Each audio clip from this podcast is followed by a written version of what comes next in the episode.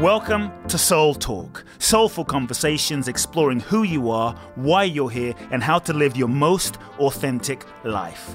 My name is Coop Blackson, nationally best-selling author of You Are The One, transformational teacher, and your host. I invite you to subscribe to the Soul Talk podcast for weekly inspiration from me, where I will share with you some powerful ideas, thoughts, and practical life wisdom to help you live life more fully, freeing yourself from your past, reclaiming your power, and living your true life's purpose. You can also go to www.coopblackson.com, enter your name and email to download my free two-part video training series and learn the ultimate secrets to happiness and fulfillment. Let's get started with Soul Talk. Welcome back, everyone. It's Coop here. Welcome back to another super special episode of the Soul Talk podcast. Each episode, I say it's super special. Today is definitely on that level. I'm really excited to introduce an amazing individual who I've read his book and heard so much about, amazing things from some dear friends of mine who've been raving about him, and I thought I have to have him on the podcast. He's a world-renowned specialist in human behavior, researcher, prolific author, prolific global educator. I mean, I looked at this man's schedule. I mean, he's all over the map, all over the world, teaching and transforming lives in the corporate field, financial empowerment strategies, self-development programs, relationship solutions, social transformational programs. I mean, the man is legendary, and I think we're going to have an amazing episode on Soul Talk today. He's the author of The Breakthrough Experience, a revolutionary new approach to personal transformation. Welcome to the conversation, the one and only Dr. John Demartini. Welcome. Oh, thank you so much. Thank you for having me on your show. Great to have you on. I've been really excited. And, you know, I mean, there might be a few, I have so many questions to ask you, John, but there's, I always like to just kind of begin to set a bit of a context, especially there might be a few folks that may not know your background. I'm sure you've talked about it a lot, but, you know, I mean, I read that you studied something like, I thought I read a lot of books, but you studied something like 30,000 books across different fields. I mean, this is insane. And so I'm curious, you know, now you teach and train around the world. And as I said, I saw your schedule. You're constantly on the road. How did this path begin of teaching and transforming lives and helping people to facilitate breakthroughs in their lives? How did that start? Were you always kind of a spiritual kid? Were your parents spiritual? How did that happen? Was there a special moment where you woke up, so to speak? You had a breakthrough? Well, when I was a young boy, I was born with my arm and leg turned in, and I had speech problems and had to go to speech pathologist and had to wear braces. And so I had a desire to want to get out of those and be free. So I think the idea of traveling and being on the go is probably affected by that.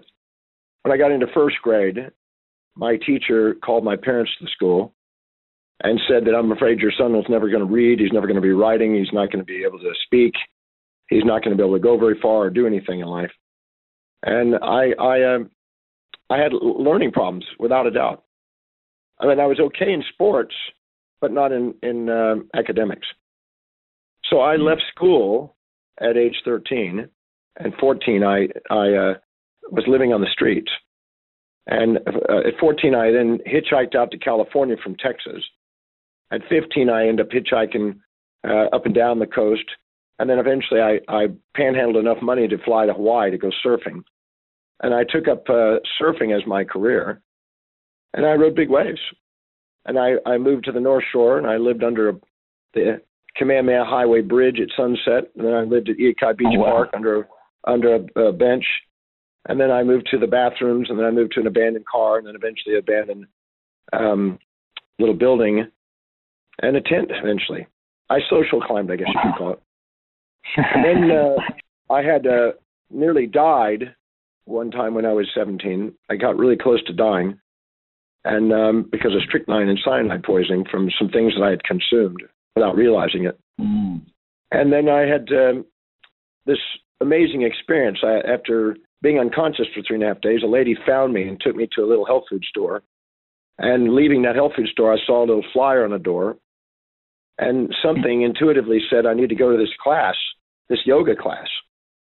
And so one night, I attended this yoga class with this one man named Paul Bragg, who spoke for 1 hour that, without a doubt, spoke to me and made me believe that maybe I could overcome my learning problems and I could learn how to read and be intelligent someday. I never thought I was going to be intelligent. So I thought, you know, if I could do sports, but I couldn't read. I didn't really read until I was 18. And so after meeting this gentleman, I got so inspired that I had a desire to want to overcome my learning problems and learn how to be a teacher. And I had a dream to travel the world and to teach. And so 46 plus years ago, that happened. And I've been working on that project ever since. And today I basically full-time travel around the world teaching. And I never gave up on the dream. You know, if a person stays with something long enough, they get it. And so I just never gave up on the dream to learn how to read, learn how to write, learn how to speak properly, learn how to, you know, be intelligent. And then once I learned I could read, I didn't stop. I just went insane on reading.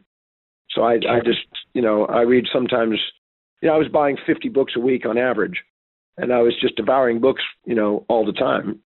And I'd sometimes read 18 books in a day. And I just got wait. 18 books a day? How do you even do that? Yeah. Well, I got pretty fast after a while. I kept asking what worked and what didn't work. And I just started reading. And I still read, but not as much as I did because I'm speaking so much now. But the things I love is researching, writing, traveling, and teaching. That's the thing I do. I do it, you know, 365 days a year. I'm traveling full time. I live on a ship when I'm not traveling, and that's traveling. Wow. So I am full time dedicated to researching, writing, traveling, teaching, and sharing the research findings with people and help people live extraordinary lives. And that's, I can't think of anything else I'd rather be doing with my life. So that's what I do. So from your research and from your own experience, you went from not being able to read, not being educated. You had this breakthrough, and you facilitate, you know, breakthrough weekends, breakthrough experiences. I'm curious what you found stops people from breaking through. Like, are there any key things that actually block people from having a breakthrough? And what are the things that are necessary, or what are the shifts someone has to make that are necessary for them to have a breakthrough in any area? Well, every human being lives by a set of priorities, a set of values, things that are most important to least important in their life. This hierarchy of values or set of values dictates how they perceive the world, decide to act in the world, and it basically determines their destiny. So whatever is highest on your value is where you're going to excel. You're spontaneously inspired from within to go and do it. But whatever's low on your value, you need motivation to get you to do it. Then motivation is a symptom, never a solution for maximizing human potential. I'm not a motivational speaker.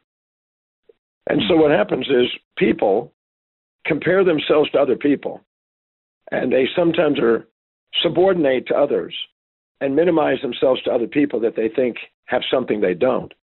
They then inject the values of others into their life, try to live in other people's values, which is futile, and get away from the clarity of what's important to them, and their highest value is their mission. So what happens is they cloud themselves from their own mission and lose their inspiration. And as Emerson said, envy is ignorance and imitation is suicide. You're not here to fit in and subordinate. You're here to stand out and stand on the shoulders of giants. So when people basically compare themselves to others instead of comparing their daily actions to their own dreams, they falter on the potential that they have innately within, and they hold themselves back from greatness. And the comfort zones that emerge when they're trying to live in other people's values hinder their maximum potential, which is a congruency with what they value most. So I have on my website a value determination process that I developed to help people determine what's really important to them. Because if you ask somebody what's really important to them, they'll tell you usually a bunch of bullshit. They'll tell you, you know, stuff that they think it is, what they wish it would be, instead of actually what their life demonstrates. But your life demonstrates your values. And I'm interested in knowing what your values are really revealing, and then structuring your life around that and orchestrating your life. And if you don't fill your day with high priority actions that inspire you, it fills up with low priority distractions that don't. And if you don't fill your day with challenges that inspire you. Your day fills up with challenges that don't.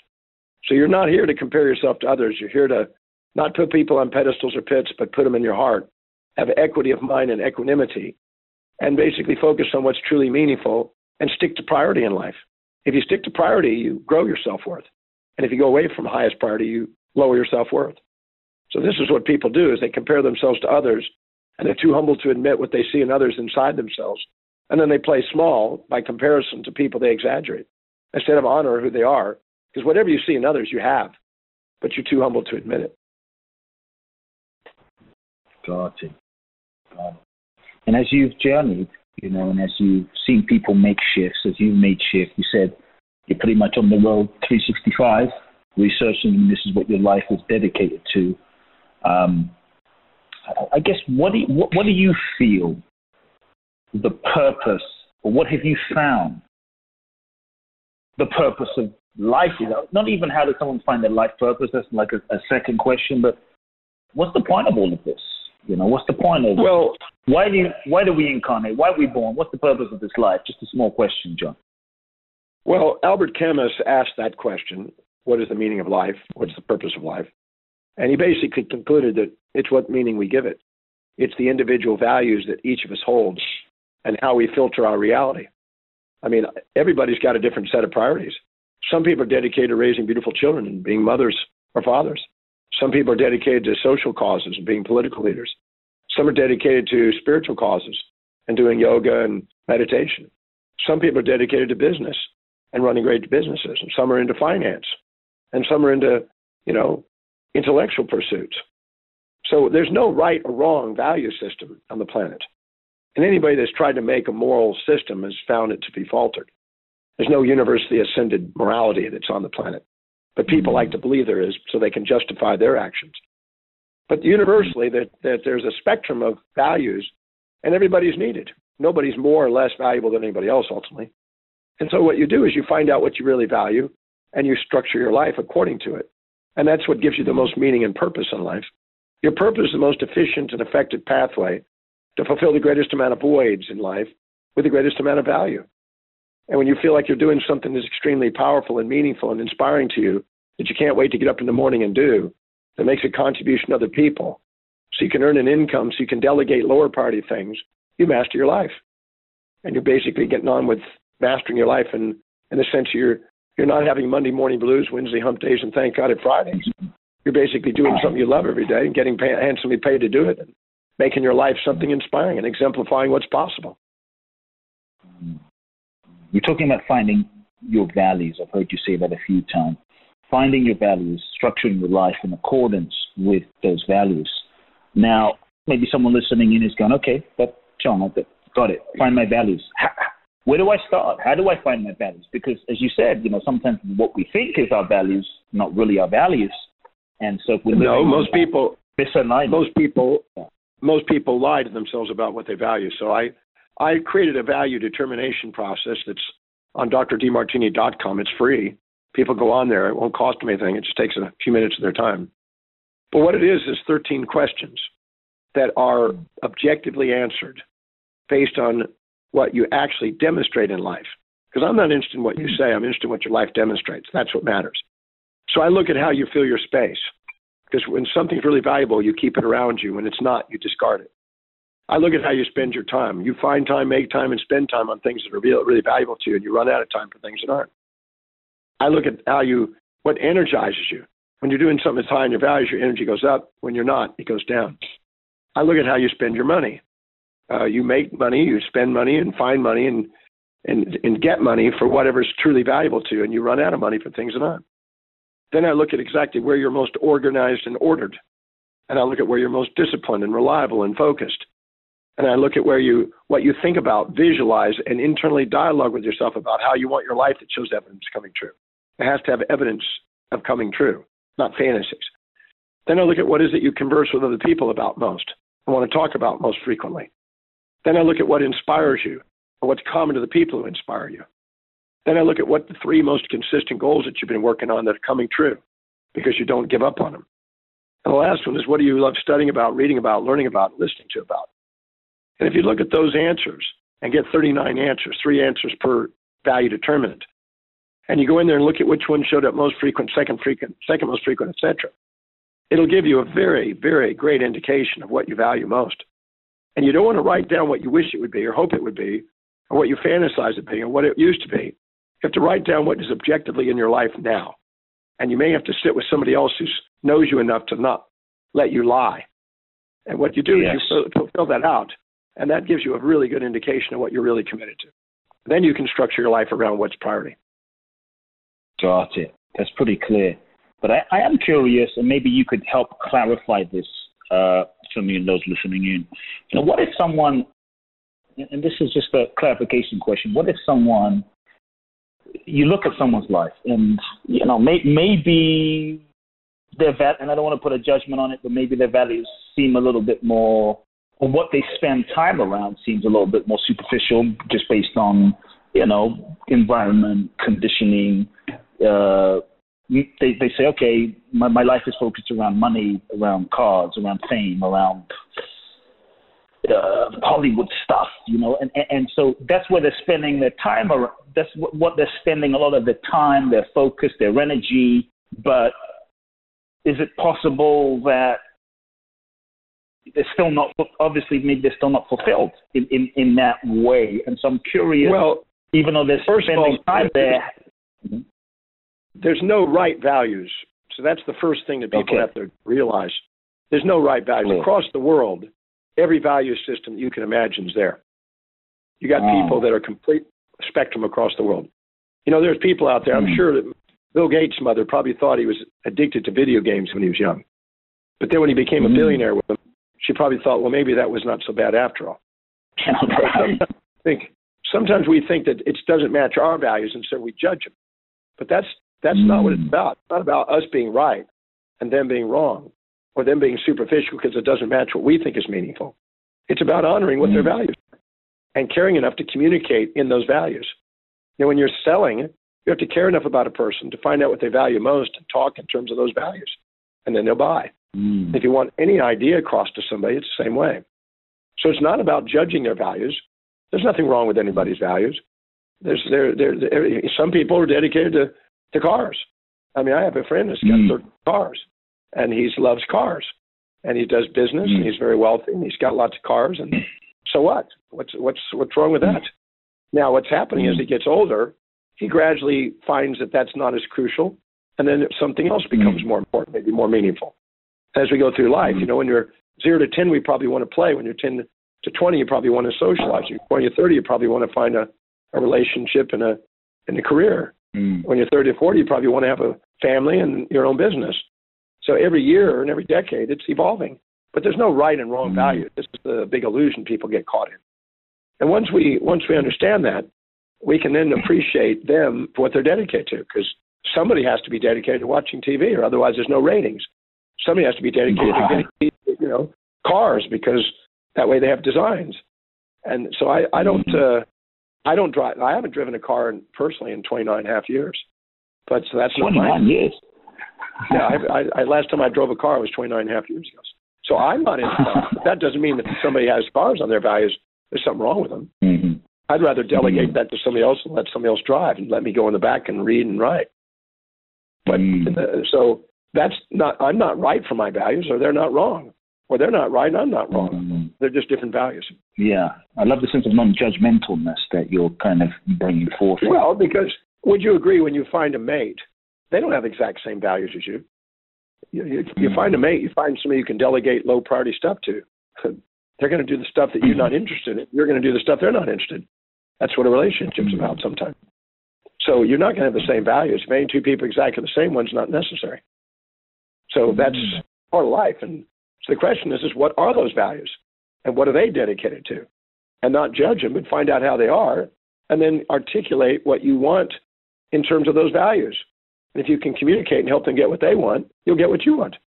That's basically the basic principle of life. Help enough other people get what they want to get in life by helping them fulfill their values, and you'll help you fulfill yours. Elon Musk was saying that just about 2 hours ago. He was just describing that. He was talking about highest values. He said that when people find their highest values, they find their calling. They find their real mission, and that's what they're committed to. That's what their ontology and their identity revolves around. So if you're a high value on children, you'll say you're a mother. If your high value is on business, you'll say you're an entrepreneur. If your high value is on spirituality, you may say you're a monk. So whatever is highest on your value, you'll identify yourself by. And none of them are right or wrong. They're just different. Yeah, yeah, absolutely. Nobody's worth putting on pedestals or pits. Nobody's worth putting on pedestals or pits, but everybody's worth putting in hearts. Yeah, I think it opens up just a real sense of acceptance and compassion. And you know, I'm curious now that you're saying that, because I think that's a myth that you're really demystifying in terms of, you know, the value system. One value system's right, one value system's wrong. One's better, one's more spiritual. It's just, it is what it is.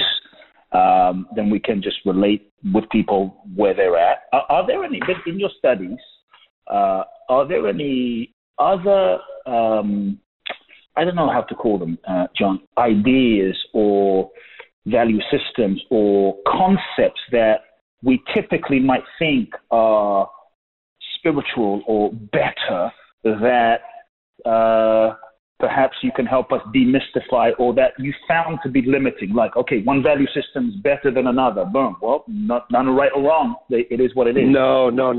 Kind of freeing. That's kind of freeing. Everybody, look, if you're Donald Trump, you may have a desire to build buildings and put your name on it. If you're Mother Teresa, you may want to serve the needy. If you're Elon Musk, you may want to build ways to go to Mars or something. If you're me, you may want to teach.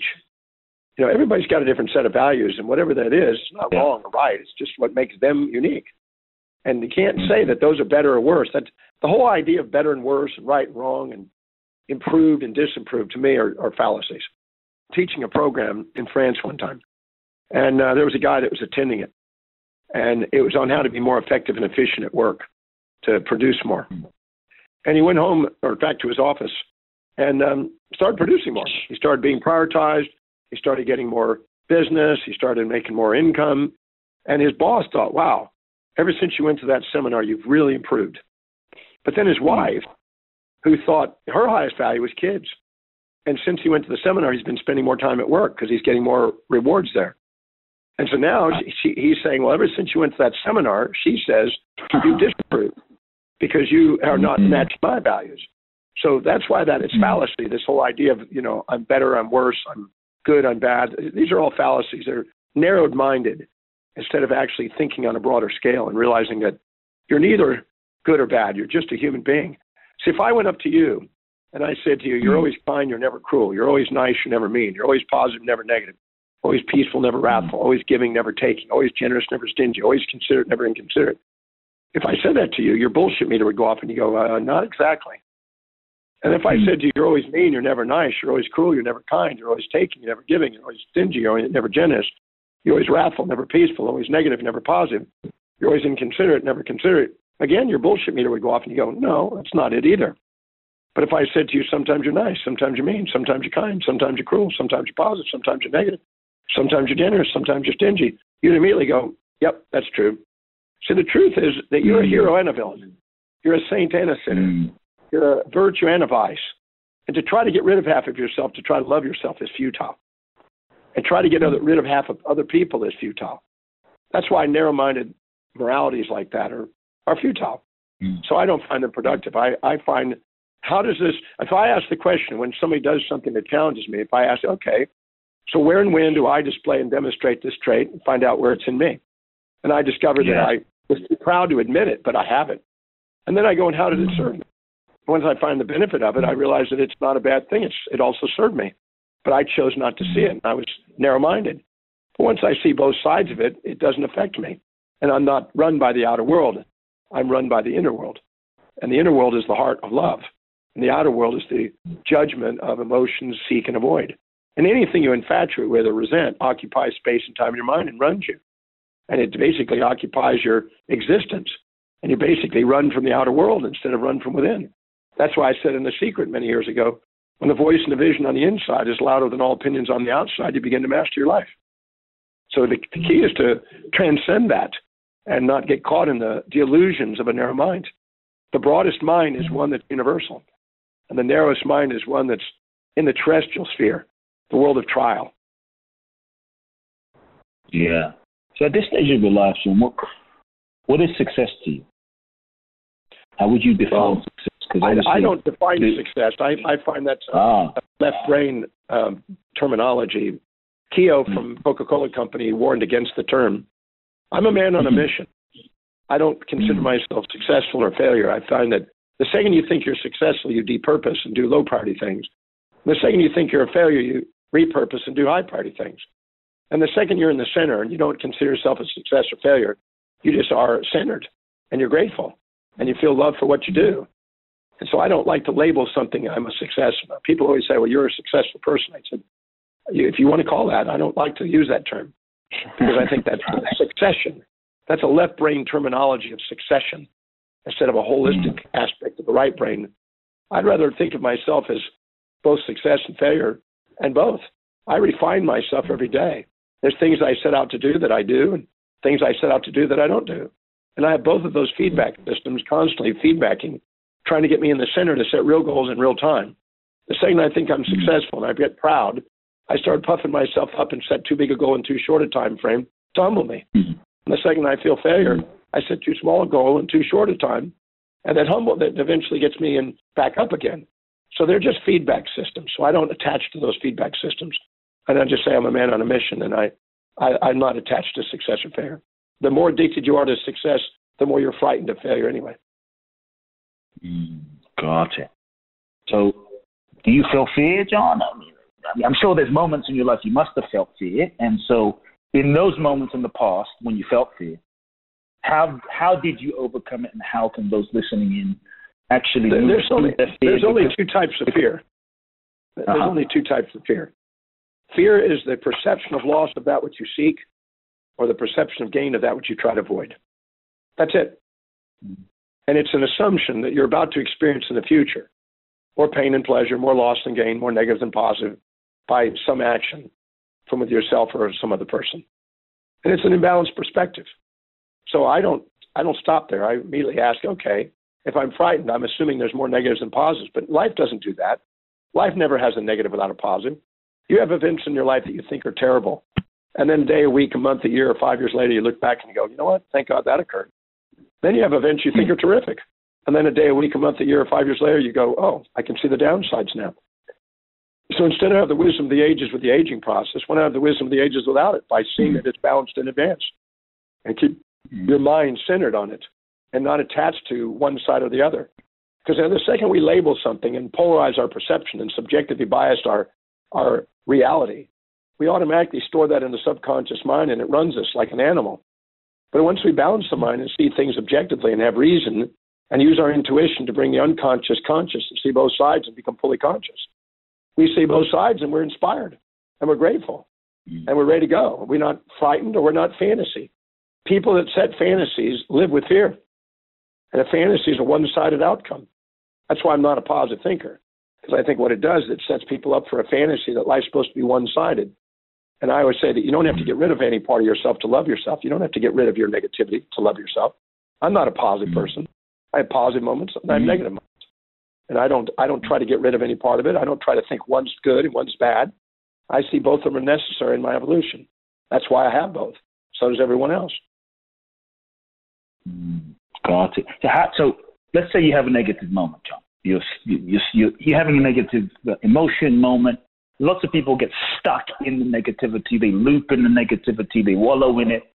How can those listening in not get stuck there? How can they stop it? If they stop in that moment and look at what they're actually perceiving, you'll see that they're choosing to see only one side. I tell people all the time, in the breakthrough experience, which I've done 1,056 times, taught over 30 years, and I tell people in every country around the world that I go to, and I said, all right, let's say you're depressed. I always call depression as a comparison of your current reality to a fantasy you're addicted to. So if you expect somebody to be positive, never negative, and then all of a sudden they have a negative feeling, you're going to be depressed. You're going to be angry and aggressive. You're going to blame them and feel betrayed. You're going to criticism and challenge. You're going to feel, despaired and depressed. You don't want to exit and escape them. You're futile and frustrated. You want to, have grouchiness and grief, and you want to hate them and hurt them. And that's because you're having a false expectation that people are supposed to live in your values, not their own, or they're supposed to be one-sided and not two-sided. And if you don't have those fantasies and those delusions, You don't live with all those negative experiences. Negativity is not your enemy. Negativity is your friend. It's letting you know that you're addicted to fantasies and you're addicted to a one-sided world. And as long as you're addicted to one-sided world, life with two sides is going to smack you. But if you embrace both sides, imagine if you're married or you're dating a girl and you lived in a fantasy that she's supposed to be always positive and always up and always kind and always nice. You have a delusion. She's got a set of values. When you support her values, she can be nice. You challenge her values, she's going to be mean. She's not going to be one or the other. She's going to be both. So if you expect her to be one side, you have a delusion. Same for yourself. If you expect yourself to be one side, you got a delusion. So I gave up those delusions about 34 years ago. So I don't live with those feelings because I'm not setting up fantasies for myself. So you say you gave up the delusion, John. You say you gave up the delusion 34 years ago. You know, just it sounds so casual, like, hey, I just gave up Coca-Cola. I mean, it sounds, you make it sound so simple, which on one level, well, like, what I did. What did you do? How did you give up the delusion? Because I think it would benefit us all. Okay, what I did is I went and I took 300 of the best-selling books in positive thinking in the self-help genre, and I went through the books, and I circled every positive word in the books. And I put them on index cards, 3x5 index cards. And I stored 2,000 of the most positive words in every one of the self-help books. You know, Psycho-Cybernetics, Magic of Thinking Big, these kind of books. Yes. Win Friends, Influence People, that stuff. Zig Ziglar stuff. I mean, I took every one of the self-help books, 300 of them, and I circled every positive word in there, and I put them alphabetically into index cards, and I accumulated 2,000 most positive words. Once I did that, I sat and I meditated on each word, and I thought of the most positive affirmation and quotation that you can think of that included that word. And by the way, if you go online and you look under 2000 Quotes to the Wise Demartini, you'll see that I wrote a book with those 2,000 quotes. And you can see that it's still there online. So it's not a joke. This is a real book. And what I did is I basically went through them, and I decided that I was going to affirm 5 to 6 of these quotes every day, 108 times minimum. And what I did is I created a chart, 108 times each. That's about 600 to 640 affirmations a day, minimum. And I really did more like 1,000 a day. And what I did is I affirmed them all day long from 6:45 in the morning until about 7 o'clock at night. And during the day, I created a chart called a day-by-day cycle forecasting form. And what I did is I looked at spiritual, mental, career, financial, family, social, and physical. And I monitored on a +3, +2, +1, 0, -1, -2, -3, 4 times a day at 7, 11, 3, and 7. I monitored how I felt in the 7 areas of life. So as I'm affirming these affirmations 1,000 times a day, the most positive words in the English language and the most positive affirmations and statements I could make, I was monitoring what it did to my behavior. Now, this same affirmations were used by Success Motivation Institute, all the subliminal tapes in the 80s. This is 1983 when I did this. In the process of doing that, I discovered after doing that, every single day, monitoring it 4 times a day for 2 friggin' years, I did the most concerted effort of trying to be a positive thinker of anybody I've ever met. At the end of those 2 years, I monitored all the numbers that I had circled. And after going through all the circles, all the numbers that I underlined and circled, and I added them all up, they canceled each other, and it was 0. So then I realized that I'd wasted my time trying to be positive all the time, and had never accomplished it. I was up, down, up, down, down, up, down, down, down, up, up, down, down, down, up, up, down, down, down, up, up, down. And I was monitoring this in the 7 areas of life. I found out I had higher volatilities in my lowest values, the least volatility in my highest. And I realized this was a waste of my time. I'm not going to promote or teach a hypocrisy, because just because people teach doesn't mean it's true. Paul Dirac, the Nobel Prize, said, it's not that we don't know so much, we know so much that ain't so. And we go around parroting bullshit that people promulgate without actually questioning it. And so what happens is I challenged this whole positive thinking mode, and I guarantee you, nobody in my seminars in the last 34 years can look me straight in the eye and say they're more positive than negative. Because I asked them, can you see that in your life you have both? And they all put their hands up and go, yes. So are you going to get the message? Or are you going to live in a fantasy all your life and think that perfection is one side? You know, the Buddha says the desire for that which is unavailable and the desire to avoid that which is unavoidable is a source of human suffering. So as long as you're trying to get a one-sided life and trying to get rid of the other side, you're going to have futility and you're going to have suffering. That's what passion means. Passion means to suffer. So your idiotic passion is going to make you pursue that which is not available and try to avoid that's not avoidable. And this is the futility of life.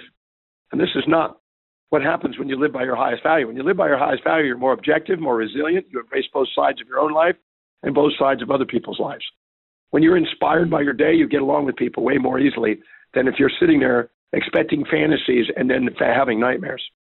And the more you strive for a one-sided life, the more you feel defeated. So I gave up happiness, made me too sad. And I don't promote one-sidedness. I found it just absolutely a delusion, but yet it's taught all over the place because people don't think. Mm-hmm. They just parrot what they've been taught without thinking and doing analysis. I love it. I love it. It's really embracing the whole. And well, how are you going to love yourself now if you're trying to get rid of half of yourself? How are you going to love the person you're with if you're trying to get rid of half of them? How are you going to love the world if you're trying to get rid of half of it? Then we have so what do we do? What do we do? So what do we do with, let's say, you know, let's say someone listening and they're like, okay, I need to embrace, I need to not get rid of part of myself. I need to embrace this part of myself, John. But I hate this part of myself. And I know I should. I know what you say. Well, that's because you're only hating it. How do I embrace it? How do I love it? You're choosing to see only one side of it, which is foolish. It's a narrow mind. See, when you're infatuated with somebody, you're blind to the downside. When you're resentful to somebody, you're blind to the upside. When you get to know them, you find out they have both sides. And nobody's worth putting on pedestals or pits. Most everybody's worth putting in hearts. So if you sit there and you don't see but the downsides, it's not because there's no upsides. It's because you're choosing to run your story and play your little victim and stay stuck in your racket and end up at your little shrink. So you can sit there and be right instead of love. And you hold yourself back from a profound life, an inspired life, where you're grateful and you can see things on the way, not in the way. Gotcha. But let's say, you know, someone has a part of themselves that is mean and abusive and judgmental, and they're like, but I hate this part of myself, John. I mean, I don't want to be that way. I don't want to be abusive. There is no one-sided. No, I don't buy it. I've worked with almost every imaginable case, from killings to rape to murders to you name it. I get to work with all of them. And when I go in there, people label those things because they choose not to see the other side to it. But believe it or not, there's two sides to it. And when you see both sides, you're freed. And anything that you judge runs your life until you love it. Yeah. You won't escape it. Absolutely. Sitting there, see, when we're resenting somebody, we're too proud to admit what we see in them is inside us. And when we're infatuated with somebody, we're too humble to admit what we see in them is inside us. But I've proven in 250,000 people that whatever you see in others, you have. It may not be in the exact same form, but it's in a form that's equivalent. And once you find that, you're too humble to actually sit there and judge them. You realize, why would I judge them? I do the same thing. I've had people that swear they don't do that. They want to be right. But that's not how you empower your life, being right. Pride is one of the biggest things before the fall. And love is the greatest thing to expand. So I'm not interested in judging somebody because they've done something. I like to find the bigger picture and find out how it's there. I worked with the Christchurch earthquake, and I had people that had this devastation, right? They lost their house, they lost their loved ones, and I showed them how to not grieve and how to get past it and go on. And they're doing at Keio University in Tokyo, they're doing research on this because they were just found it astonishing. We did it at the Ishinomaki tsunami. We did it also at the earthquake last year in Japan. And we take people that have been through devastations and losses, and we show them where the gains are and the opportunities, and how the mind always has a pair of opposites. You never have tragedy without ecstasy. You never have loss without gain. You have never negative without positive, because your mind will have what they call a memory and an anti-memory.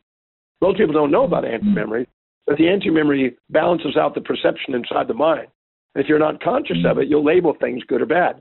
If you see both sides, you'll label things an experience to help you love. And I always say love is the synthesis and synchronicity of all complementary opposites.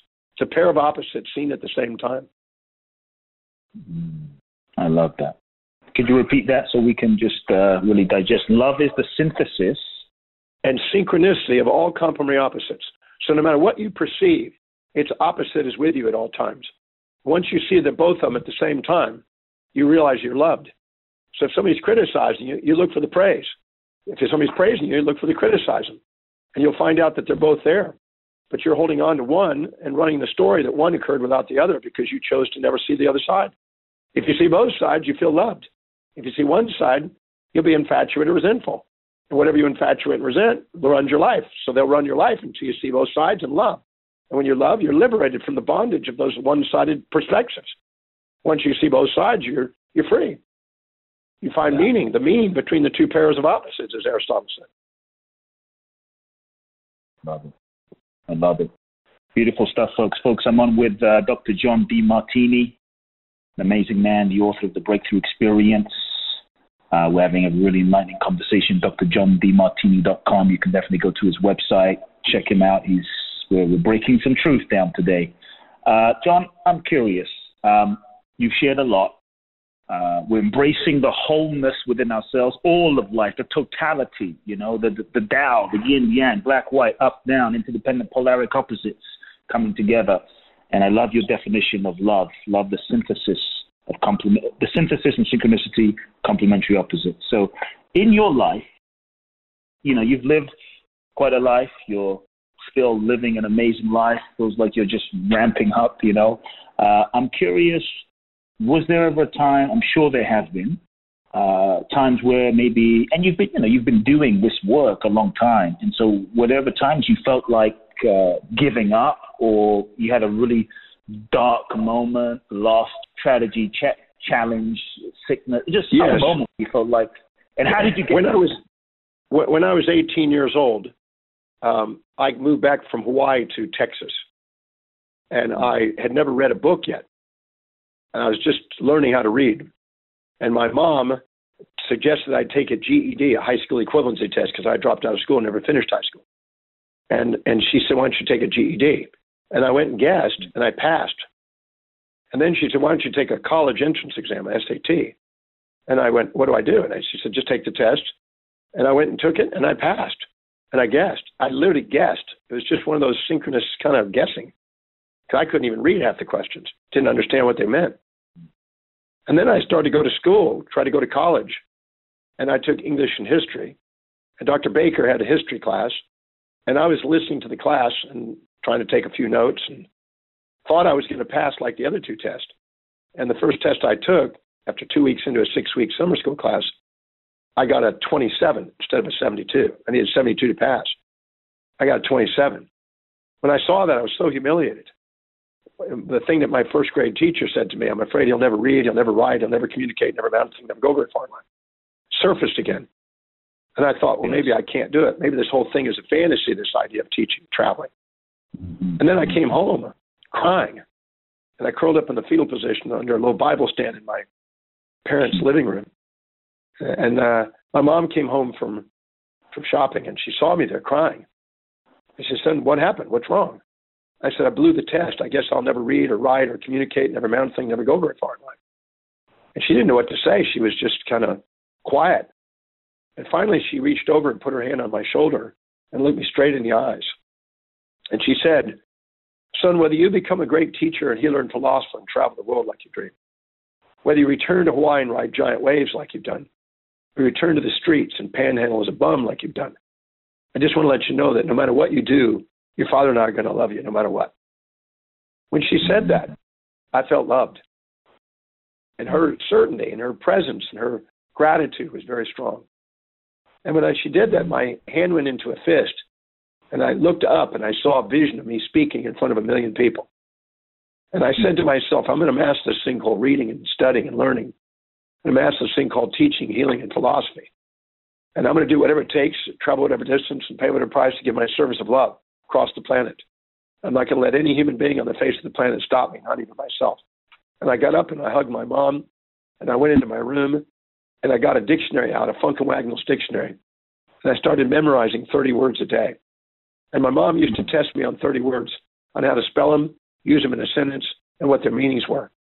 And with 30 words a day, slowly but surely, adding up 30 words new a day, my vocabulary was strong enough eventually to be able to pass school. And I eventually learned how to pass school. And then I started reading encyclopedias. And I read 8 complete sets of encyclopedias over the next couple of years. I just wanted to read. Wow. I just wanted to know the laws of the universe. I just wanted to catch up with everybody else because they were all intelligent. I wasn't. And now I excelled because I built momentum. And people sometimes don't realize if you stay with something long enough, you can build momentum. So, yeah, I had a big setback at that moment. But my mom said the right thing at the right place to give me the catalyst to not give up. So I can't say that I've ever had that fear again because I've been diligently focused and studying all these years. But and I learned that the faster I teach it to somebody, the more I learn it. So I started teaching every day, every night, what I was reading during the day. And I didn't care what it was. I just would teach every night. And I would read 4 or 7 books, and then I would teach every night. Read 4 or 7 books, wow. Teach every night. And that way I could expand my knowledge and be worthy of a teacher. Because I felt like it's my responsibility if I'm going to be a teacher, I better know my stuff.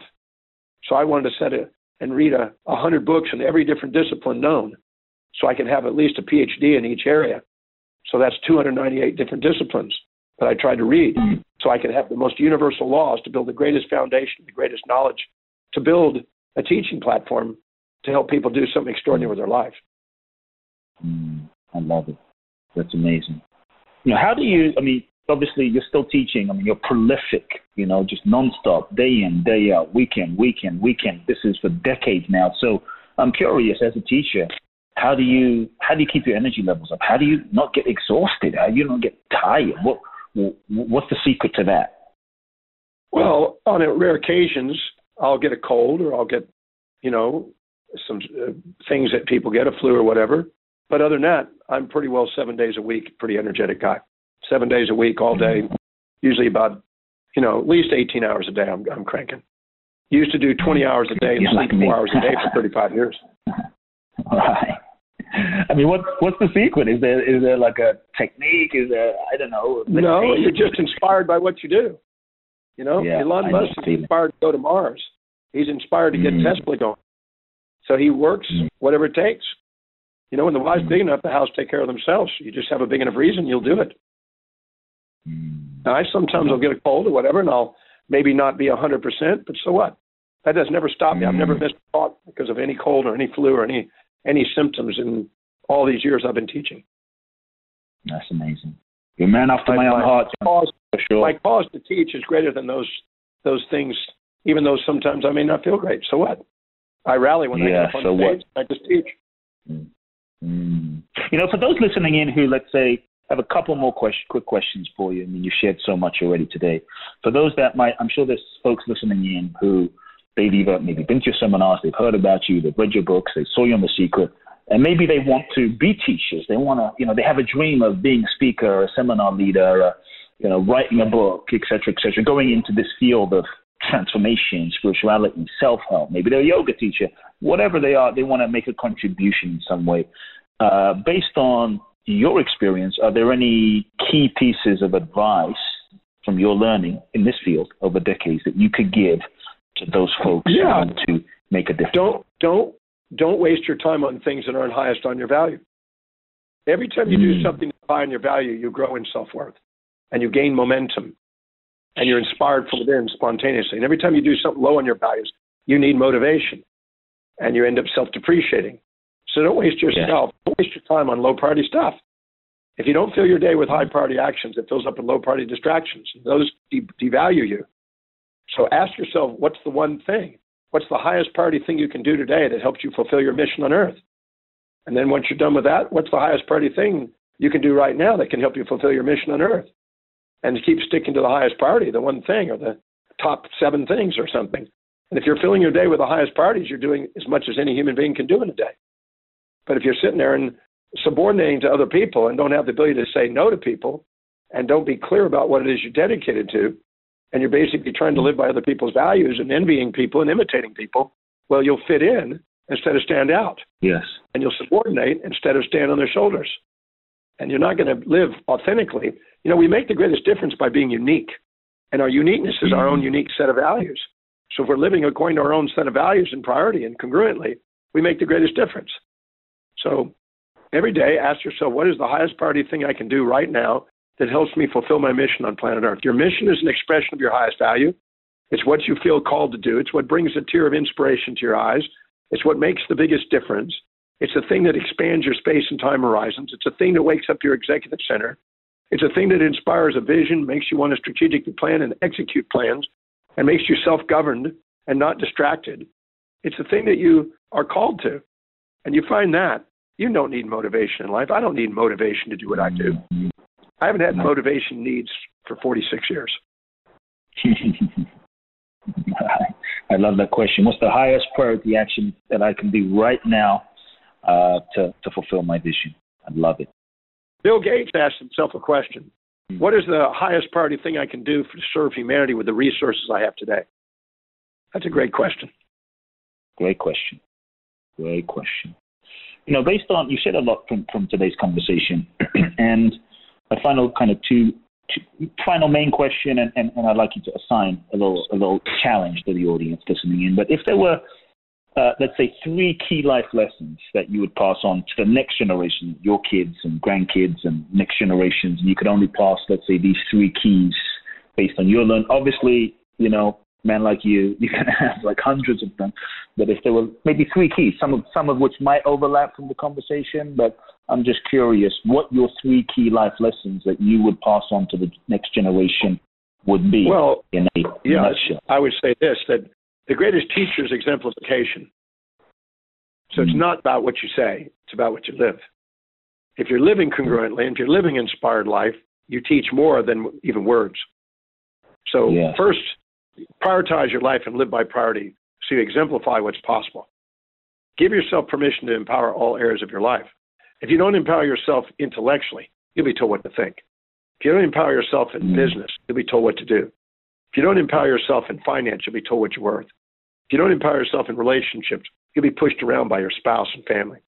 If you don't empower yourself in society, you'll basically buy into the propaganda of the political and traditional and conventional ideas around you. If you don't empower yourself physically, you'll be told what organs to remove and what drugs to take.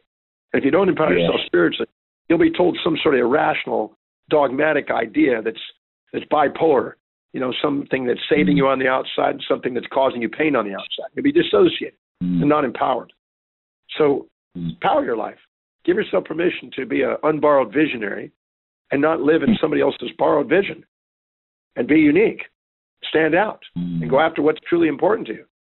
First, you're going to be ridiculed. Then you'll be violently opposed, but eventually you'll be self-evident because you didn't give up and you broke through the conformity of the multitudes.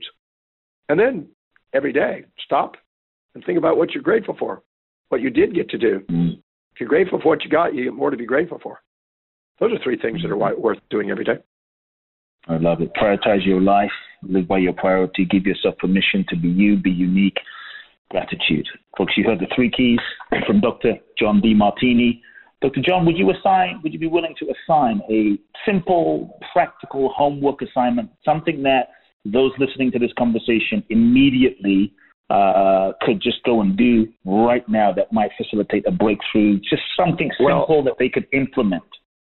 I can highly recommend that go on the website, drdemartini.com, and go and do the free complimentary value determination process and go and do it honestly. Don't bullshit yourself. Don't lie to yourself. Be objective and answer those 13 questions and take a look at what's really, really, really what your life demonstrates is important to you. And if you have to ask the question and you're not certain when you're done, you lied to yourself. But once you do that, you now have a structure to start prioritizing your life by. That's the wisest thing I can tell you to do. Because if you don't get up in the morning and dedicate your life to what you're dedicated to, nobody else is going to.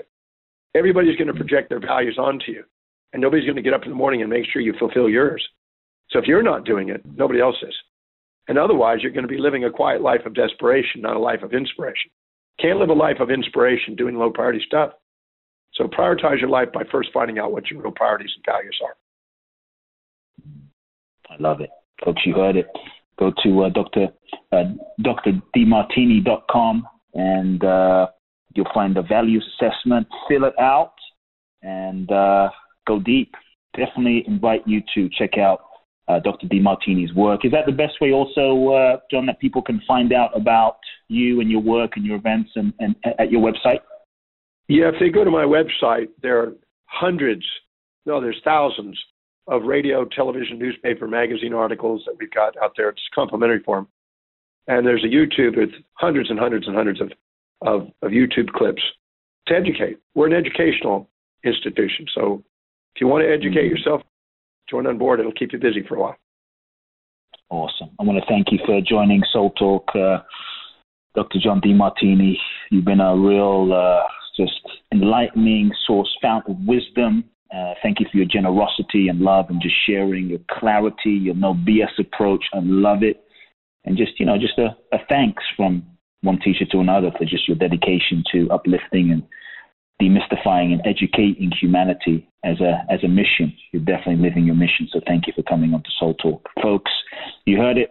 Dr. John Demartini, check out his work. We'll put the link in the show notes as a homework. Do the values assessment, drdemartini.com. Also, shoot me an email, coopblackson at coopblackson.com. I'd like to know your key takeaways from today's podcast episode of Soul Talk. Definitely subscribe, share it with your friends and on social media. Send me an email. Let me know what you enjoyed also most about this episode. And I can't wait to connect with you in the next episode of Soul Talk. Sending you much love, everyone. Big hugs. Love now.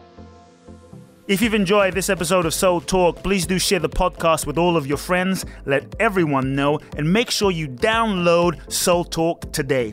I'm looking forward to next week where I'll get to share more inspiration with you. Meanwhile, follow me on Facebook, Instagram, or social media. You can find out more about my work at www.coopblackson.com. If you feel ready to take your life to the next level, join me at my exclusive event in Bali, www.boundlessblissbali.com, where you can find out more and apply. Also, make sure to remember to download my free 2-part video training series and learn the ultimate secrets to happiness and fulfillment at coopblackson.com. Sending you all big hugs and love now.